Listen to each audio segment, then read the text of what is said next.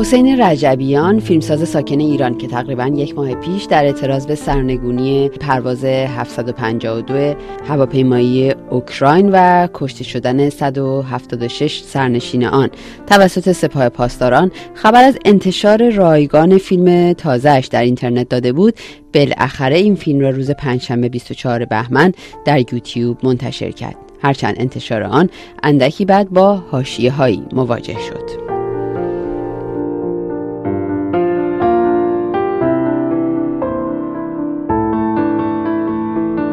حسین رجبیان سال 1392 به هنگام ساخت نخستین فیلم بلند داستانیش بازداشت و اندکی بعد برای گذراندن دوران حبس روانه زندان شد. پس از آن او در اعتراض به این حکم زندان و مصادره متریال فیلم خود با نام مثلث واژگون آن را به رایگان در اینترنت منتشر کرد.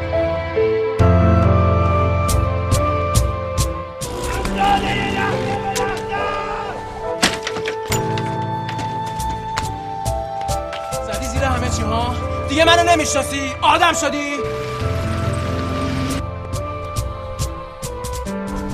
در قبرستون که می‌رسم قلبم میگیر.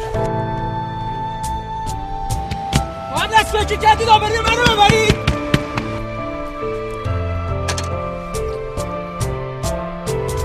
این کنی. هیچ جا درس نمی‌کنه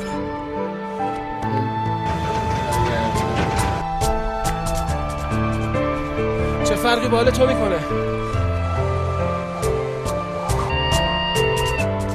معلومه تو کجایی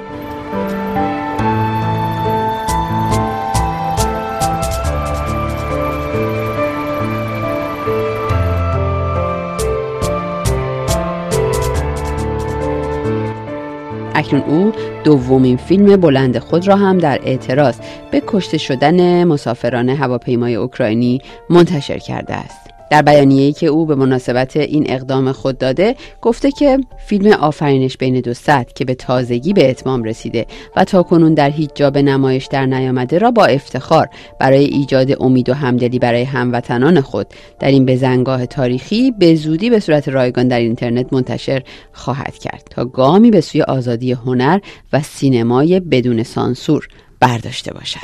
آفرینش بین دو سطح. ابتدای خطوط مخلوط سوق آزادی برای شنیدن جاده. گذر سیارات مسئله خارج از توان ایوانداران که البته کودکین شروط را به اتهام رفت. بران باید در صحرای اروپا آرد را بار و غلاف کردم تا به نانواها خیانت در مسئله از ریشه یک برنده فیلم آفرینش بین دو ساعت نگاهی روانکاوانه به زندگی یک زوج جوان دارد. مرد در آستانه ورود به تیمارستان با اتفاقاتی مواجه می شود که زندگی او و همسرش تحت تاثیر آن اتفاق از حالت عادی خارج شده و رو به زوال می رود. اما این فیلم چند روز پس از انتشار از صفحه یوتیوب برداشته شد.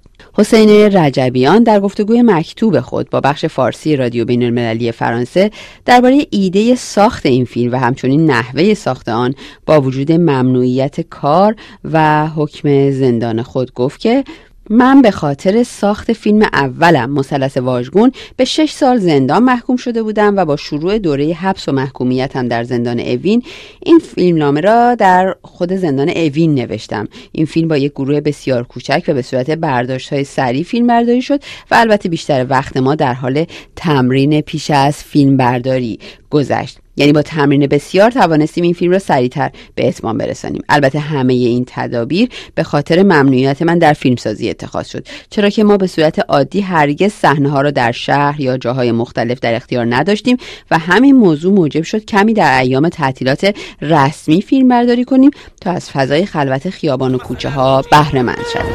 نان می شود مساف خدا و دگرگون و غمگین پیش من هر کجا حرف یا با همین اینجا زنده زنده آتیشت بزنم. درب خود رو قفل می باشد. در بیانیه‌ای که حسین رجبیان منتشر کرد از مردم خواسته بود به هنرمندان جیرخار دیروز باج ندهند. او درباره این سخن خود به رادیو بینالمللی فرانسه می‌گوید که به عنوان یک هنرمند به عقیده راسخ مردم باید احترام بگذاریم و به ذهن جامعه خط و ربط گمراه و یکسویه ندهیم. اما هدف رجبیان از انتشار رایگان این فیلم در اینترنت. او می‌گوید راستش هدف من ایجاد همدلی و همراهی با مردم در این بزنگاه تاریخی بوده. احساس می‌کنم جامعه ای که در آن زندگی می‌کنم بسیار ماتم زده و محروم از حد ها شده. پس سعی کردم با این کار امیدی در دل جامعه ایجاد کنم.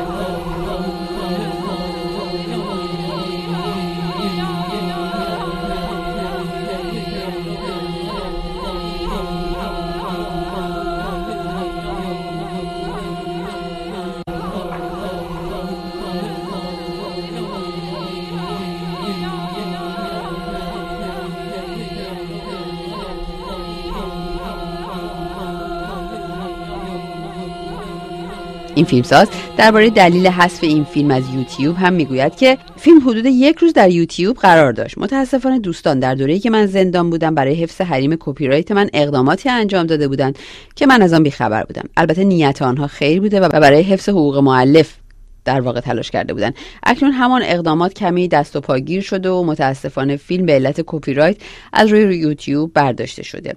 من در اینجا اعلام می کنم که تمام سعیم را خواهم کرد تا مجددا دسترسی به فیلم به صورت رایگان برای مردم ایران ممکن شود و این قول را می دهم که تا وقتی توان دارم برای مردم کشورم فیلم بسازم حتی بدون دست.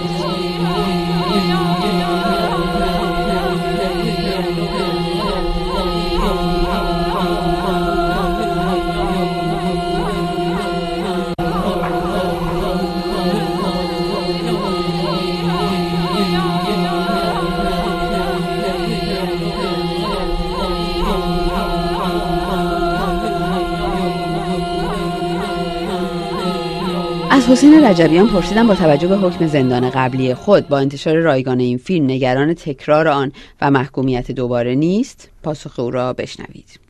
هیچ وقت هیچ حکومتی نتوانسته جلوی گردش آزاد اطلاعات را بگیرد. پس چه من آزاد باشم یا نباشم گردش آزاد اطلاعات ادامه خواهد داشت. من به عنوان یک فیلمساز هیچگاه خودم را سانسور نکردم و همیشه به ماندگاری و ساختن آثار در بدترین شرایط ایمان داشتم. این موضوع برایم مثل یک بسته باز نشده میماند. پس نباید دربارهش پیش بینی کنم.